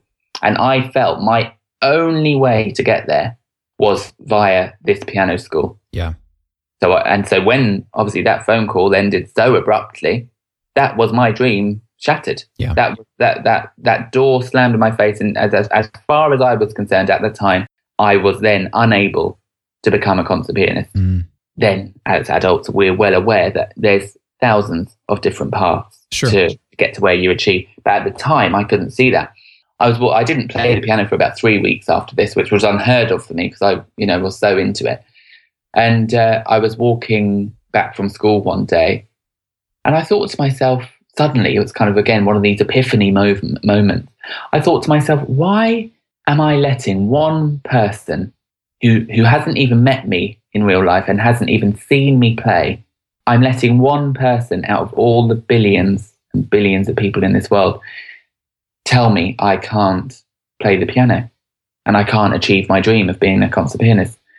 And I thought, well, you're just stupid, Nick, if you're going to allow this person to do that. So I decided then to apply for a different music school, this time in London. So it was a, a better one, it was more internationally renowned. And I didn't tell them about my disability. I thought I'm going to get in there first because I wanted them to see me play. You know, I'm, I'm a very mm-hmm. fair person. If I get turned down for something once they've seen me play, that's fine. it means I wasn't good enough. It means they felt I wasn't good enough for their school. That's fine. But at least give me the chance. Arrived to the audition day a couple of months later and had to explain a slightly awkward conversation about, you know, oh, hi, yes, I've got one arm. I, I performed and I, and I was offered a place. And, and I was so pleased. I trusted my gut instinct and trusted my, oh yeah, kind of had that epiphany on the way home from school. I understand that. I understand, you know, going uh, going through music and obviously different circumstances for me, you know, but um, I understand the disappointment when it comes to, you know, you, you're right. You think about this is the only way that I know to get here. I have to go after it. Somebody shuts you down. You know, you do kind of feel like, well, man, what chance do I have now? Where do I go? How do I make this happen? Uh, I think it's amazing that you were able to get back on your feet quickly and say, you know, like you said, why am I letting one person prevent me from moving forward? Yeah. Um, but but you're right. I think that there's well, I'm I'm sure now it's easy to look back and go, well, you know, that person was short sighted. You know, that person didn't see, uh, or like you said, didn't even understand left hand repertoire, and so you know, even training under that person would never have gone anywhere if they didn't even know about it. No, I, I definitely don't hold any hard feelings because actually that initial negativity, you know, that initial door slamming in my face changed the course of my career, therefore my life forever. So actually, I, I'm almost indebted to her short sightedness. That's how I view it. Well, and you never know at the time. That's the thing. You know, you think it's a, a you know a bad situation. It's hopeless. Where are you going to go? But then, yes, you look back and you say, this path was better. Yeah, and I, I think that that taught me an, a, le- a lesson which I was very pleased to learn so early on. I'm in the music industry. It's a notoriously cutthroat, difficult industry, and to learn a lesson like that, where you know, you know what, if one thing doesn't go your way on that time, yes, it might be disappoint disappointing in that instance, but your life has a funny way of bringing you full circle and bringing you to something even better that wouldn't have happened if it was for the other the other thing that you may have been disappointed about. So I kind of learned that lesson early on, and I've definitely abided by it and learned from it, and, and kind of you know think about that when things don't go my way. Okay, so you you went this new path better than the other way. Uh, what happened? It was really difficult. it was I, I experienced even more negativity to be honest for several reasons first of all and i can say this and i'm sure you're you you may agree with me on this Mm-hmm. it might be different different with classical music but i went to a normal school. I wasn't i didn't go to private school. I went to completely normal school. I had an idyllic childhood loads of friends was the popular guy in school you know i i enjoyed school a lot. Then i went to this music school and I, I remember ringing my parents up like halfway through the day and just saying, Mum, they're, they're just weird. I just found them bizarre because I'm used, I use humor mm-hmm. as a way to, you know, maybe get overconfidence or, or maybe a, a way to mask my disability to an extent, almost to when I meet someone instantly, I, I've got to show them that I'm funny and, and bright and, and quick. So then they know that, you know, oh yes, he's got one arm, but actually he's a great guy and he's funny. You know, I've always used humor as a bit of a, a an armor. So when that armor isn't working Yeah. with people, and and the, the term that I use is with with those first initial weeks when I went to this music school was, you know, trying to have relationships with people, friendships was just like getting blood out of a stone. Mm. weren't giving you anything to work with. And it wasn't because of me. I could see they weren't having any friendships with anybody. You know, they were just predominantly quite solitary and, and odd. And that's how I found it. So I struggled on the social aspect of it at first because I was a bit like, well, I clearly have nothing in common with these people. And but then after a while, I found a group of you know friends who who were more on my page and and were more normal as the type you know who what I was very used to from from going to a, a pretty average normal school. So first of all, that was a little bit of a struggle. Secondly, I was competing then. You know, at my school, I was then I was the big guy on campus, kind of thing. You know, the the talented, gifted pianist, and people were talking about the fact that you know I'd only got one hand yet I play this amazing piano. Then all of a sudden, I go to to this music school and I'm competing with people who've been playing since the age of three, and we're just walking on stage with the Royal Philharmonic playing Rachmaninoff concertos and things. So all of a sudden, I was a tiny fish in a massive pond. And that was difficult, you know, to change your mindset because you have to change your mindset from receiving praise all the time to then not receiving any praise because actually there's a ton of people who are so much more better than me. And, and you have to adjust. You have to adjust.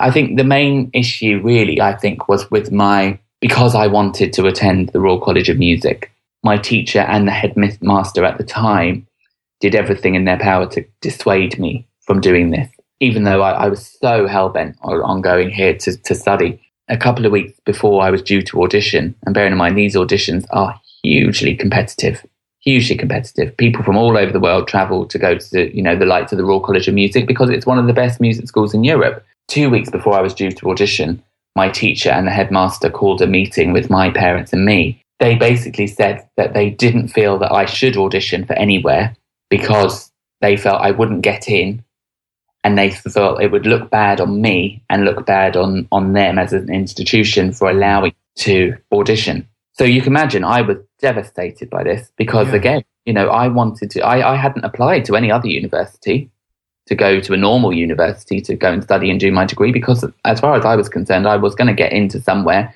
and it, it was going to be the Royal College of Music because that's where I wanted to go. And I was so determined. Yeah.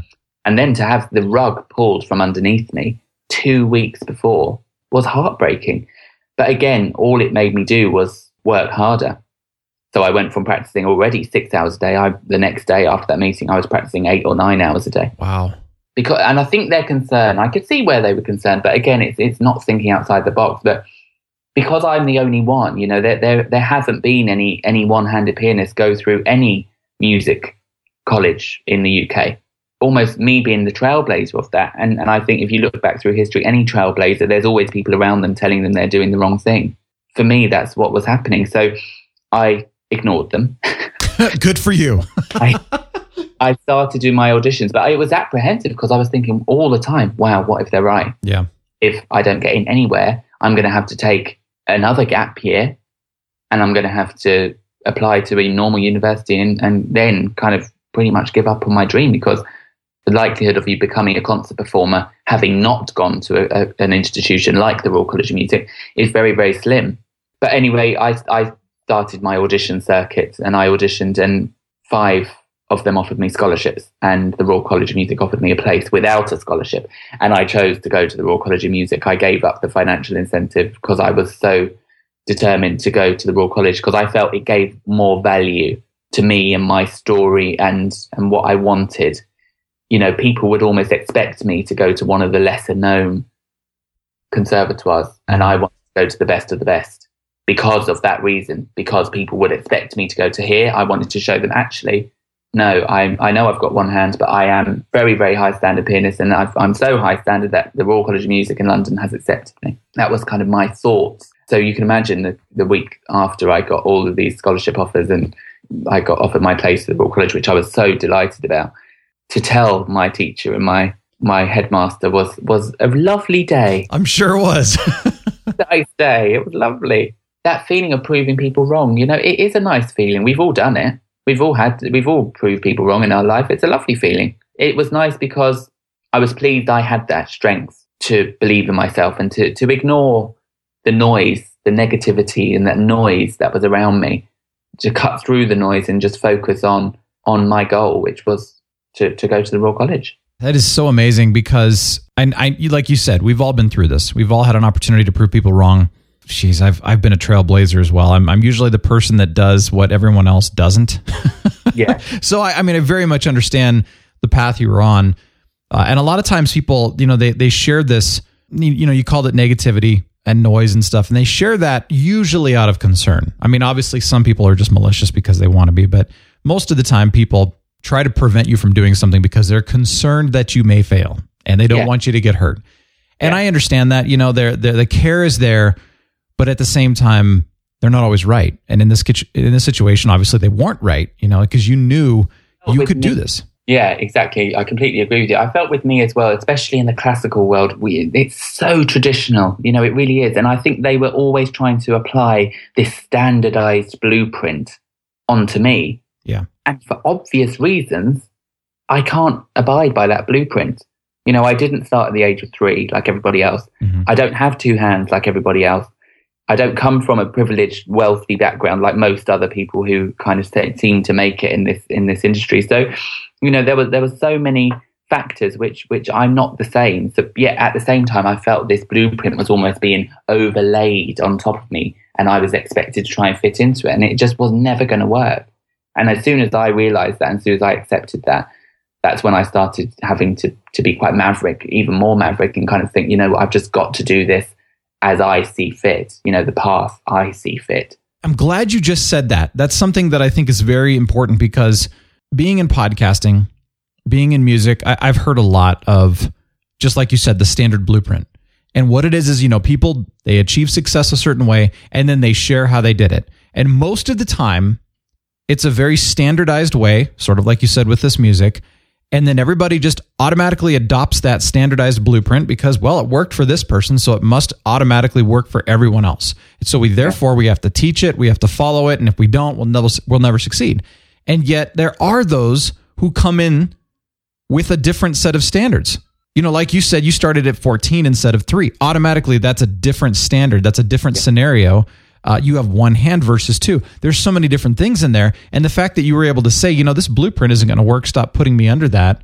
Uh, I mean, I think that's incredible. But how did, okay, you know, you said you had to be more of a maverick and that kind of thing. But what is it that, what did you have to do to say, I can't follow the standard blueprint. This is what I have to do in order to actually be successful now. I think it was because I was I could see almost I wasn't flourishing as I wanted to. Because at the same time, don't get me wrong, I kind of wanted to fit into this standardized blueprint. Sure. You know, of, of classical stardom. You know, I wanted to, to do that. Mm-hmm. At the same time, you know, when the likes of a big daytime chat show is ringing me up, asking me to go on their show, and that never happens with classical artists. I was like, oh, okay, so they're ringing me. Yeah, they're not ringing any other classical artists on there, so I'm going to go on the show. And again, people around me were saying, oh, you shouldn't do that. It doesn't look good. You know, mm. oh, classical music, you're dumbing it down and things like that. And I thought, you know what? This is an audience.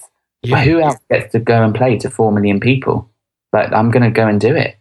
And I did, and I'm, I'm pleased I did. You know, it gave me a fan base these kind of little things, obviously, it wasn't it wasn't a big moment that made me become more maverick. It was kind of a realization over a certain amount of time when I kind of realized, look, this blueprint does work for some people, but you know what? It's really not going to work for me, and it never has. You know, it, Sure. looking back throughout all life, you know, it never has any anything like that for me. This standardized journey has never never worked like that for me. And that's great, you know. And I think it's important to find the blueprint that does work for you. What what was that blueprint? uh, You know, for, for lack of a better term, but what was it that you decided to say this is what's going to work for me, and this is what I have to do in order to succeed?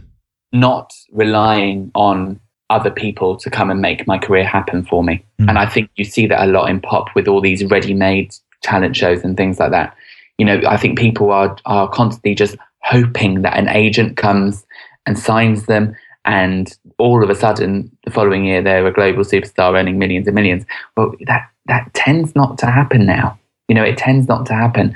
And I wasn't certainly going to be waiting for my record deal to land on my lap and I wasn't going to be waiting for my dream agent to come and knock on my door and want to sign me and you know offer me lots and lots of contracts for things. You know, it, it, I wasn't going to do that. So I started to, I almost started to view the, the industry more as an industry.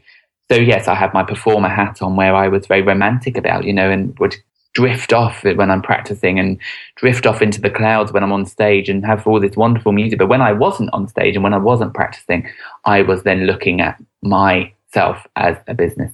Hmm. And I think that was when I started to change because so many musicians, especially in the classical world, they don't they don't see it like that. They will, will sit in a practice room for ten hours a day and then have no one to play to because they haven't got themselves on social media and they haven't even got a website. You know, so how does anyone know they exist? Well, they don't really. Hmm. You know, so it was all these things I was looking at very early on in my career, trying to trying to kind of work out when I leave the Royal College, what am I going to do? Who am I going to play to? Who is going to buy tickets? Who's going to buy my album? I just wanted people to enjoy what I was doing. And they only do that if they know who you are. And so I was always kind of, you know, like I say, that two hats. One, the romantic kind of ideal of, of a concert pianist, and two, the, the businessman. So now, did you have help doing that, or did you go out there and research what it was like to, you know, create a business around you? I mean, I'm assuming you basically branded yourself. I just learned on the job, really. I branded myself. I kind of made sure, and I self produced my first album because I was doing a lot of television and radio. And, you know, people were asking me, Have you got an album? Well, no, unfortunately, I didn't have a record deal land on my lap. So I decided, right, I'll do my own one. And it did very well because, you know, obviously I, I earned well from from each album sale and you know every time I was on TV or radio you know my my hits would go through the roof. So mm-hmm. creating opportunities for myself because again these opportunities don't always land on your lap.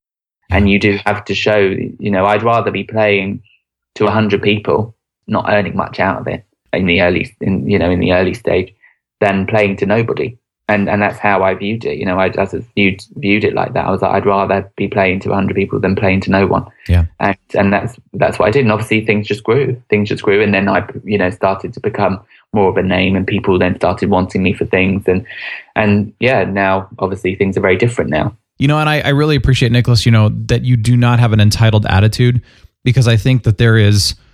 I mean, there's a lot of that, as you know, out there, and I, I think it's really neat because, like you said, you weren't waiting for something to fall into your lap because, like you said, it rarely does. In fact, I don't know very many situations where people actually have something fall in their lap.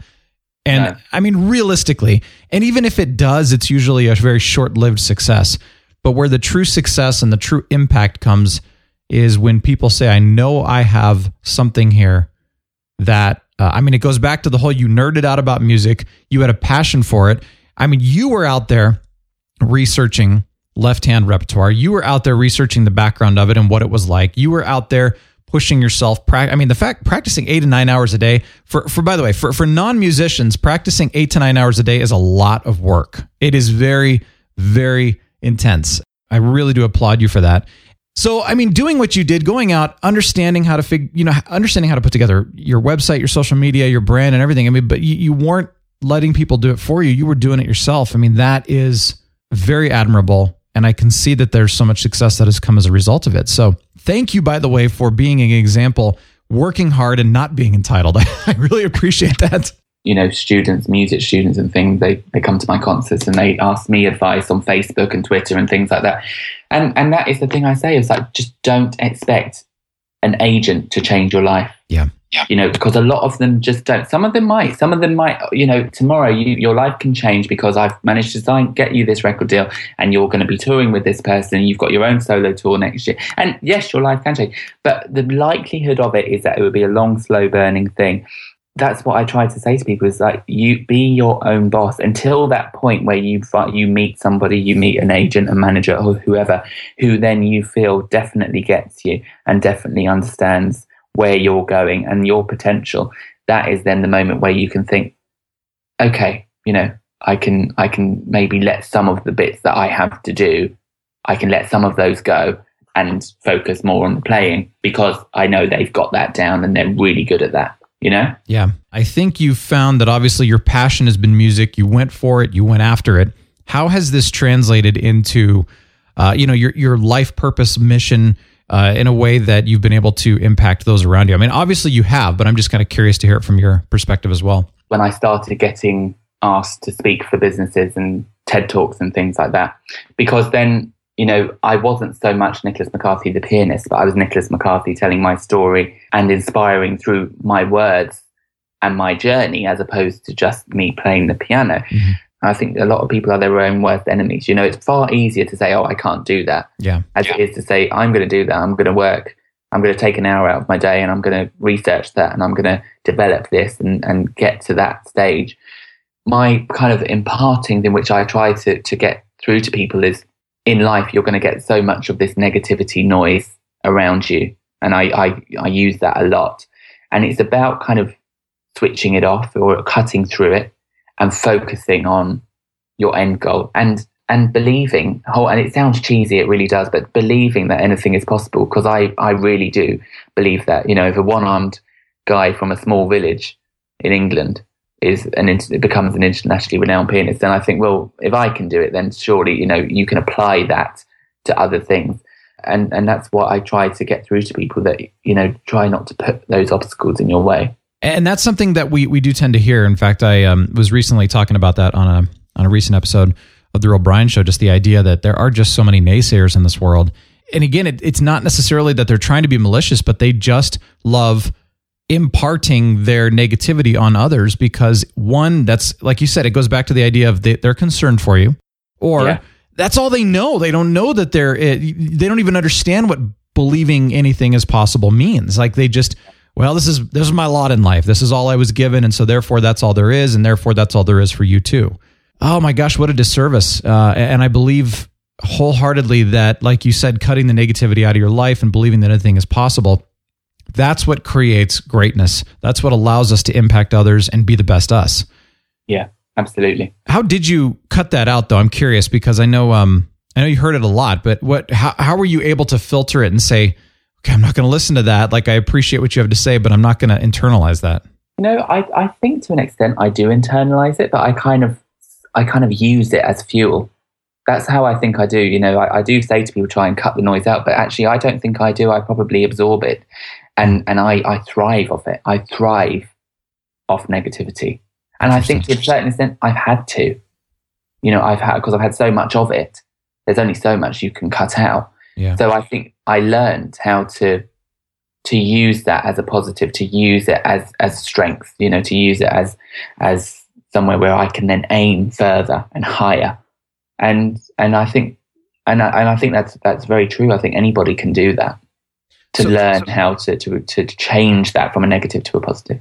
So what's an example of that? Because I'm trying to understand, you know, what you're saying there is that somebody says a comment to you and you're turning it to to fuel. But uh, what would be like an example of a comment that somebody said to you that you actually turned into something that fueled you forward?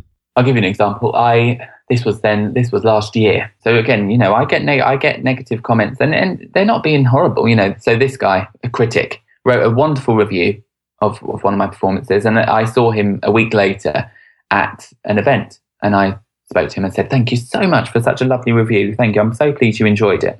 And he said, Oh, it really was wonderful. But, you know, I was thinking on the journey home after your performance, what a shame that you can't really have a, a recording career. Hmm. Well, that was like red rag to a bull because, and I kind of used that negativity Yeah. to fire me up. I used it to get fire in my belly.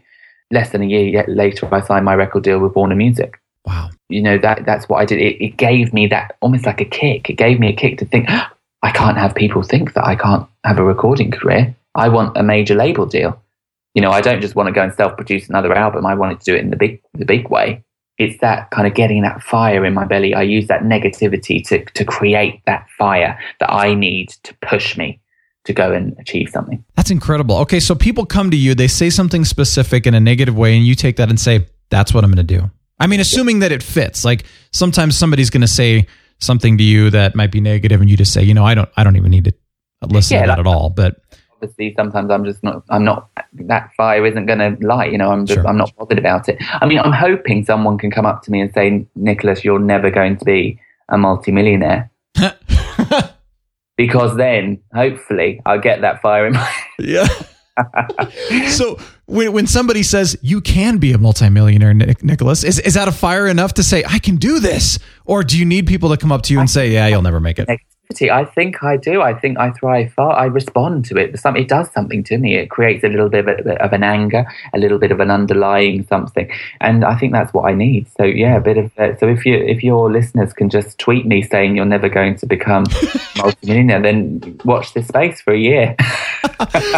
Oh, I love that. I don't respond to negativity as well as I think you do, but I think I like your uh, approach, and I'm, I'm going to learn from that. I think I'm going to be inspired by your approach. I always say, you know, if I can just inspire one person, and that makes me the happiest man on earth. So, you know, you can imagine how I feel when I get these messages all the time. It, it's, it's, it makes everything worthwhile. It really does. That's so great. You know, and honestly, I think that's it goes back to like you said, that's the greatest thing you can do is do something that one, you know, you love and have a passion for, but two, you're also very good at. And then three, impacting somebody in a way that can, you know, help to change their life. I mean, that's that's far greater than money or anything else. And and I uh, you know, you I know people want that. That's the thing. People and it doesn't matter what people are doing. Like they don't have to get up and be a concert pianist to inspire others. There's so many things every one of us can do. We're all different. We all have those individual unique talents. Uh, So I'll, one more question I'll ask you on this though. Do you think that you can achieve the level of oh, I don't know what the word is here. I'm because I'm success is not the right word, but basically, do you think you can get to where you were, you know, where you're at right now? Do you think anyone can get to where you're at in a way that is successful but also an inspiration to others? Do you think you can do that easily? Or do you think it's always going to be a very tough and challenging and yet rewarding, of course, journey? I think absolutely. I mean, I think anything is possible, and and I say it, you know, all the time. It, but it comes with a price. It comes with extremely hard work. It's you have to have a very thick skin. You have to, you know, be able to use negativity as fuel, and, and all of these things which I've I've done um, and continue to do. But yes, I definitely think that you know it, it's possible. Anything good is not easy. No, absolutely. But it's And, worth uh, it. You know, if, if it was easy, we'd all be doing it. Yeah. It helps to have natural flair and ability. Mm-hmm. Um, but definitely you can hone yourself and hone your mindset and your psyche into creating what you want to create. Absolutely. I love that. Well, share a piece of encouragement here. I would say to focus on where you want to be, use visualization. You know, I often imagine what I want to be doing. You know, I imagined signing my record contract and less than a year later I was doing it. I imagined when I was younger, I imagined me walking out on stage. I could see it in my mind's eye, walking on stage to thousands of people. Less than 10 years, that's what I'm doing for, for my job. Visualize where you want to be, visualize your end game, you know, where, where you where you want to your vision of success. See it in your mind's eye and use it and use that passion use that that uh, visual aspect to drive you through it and to f- keep you focused and to, to get fire in your belly. And if you're like me and you, you need to swallow some negativity in order to get fire in your belly, then do it. If not, then cut through the negativity, ignore it, filter it out.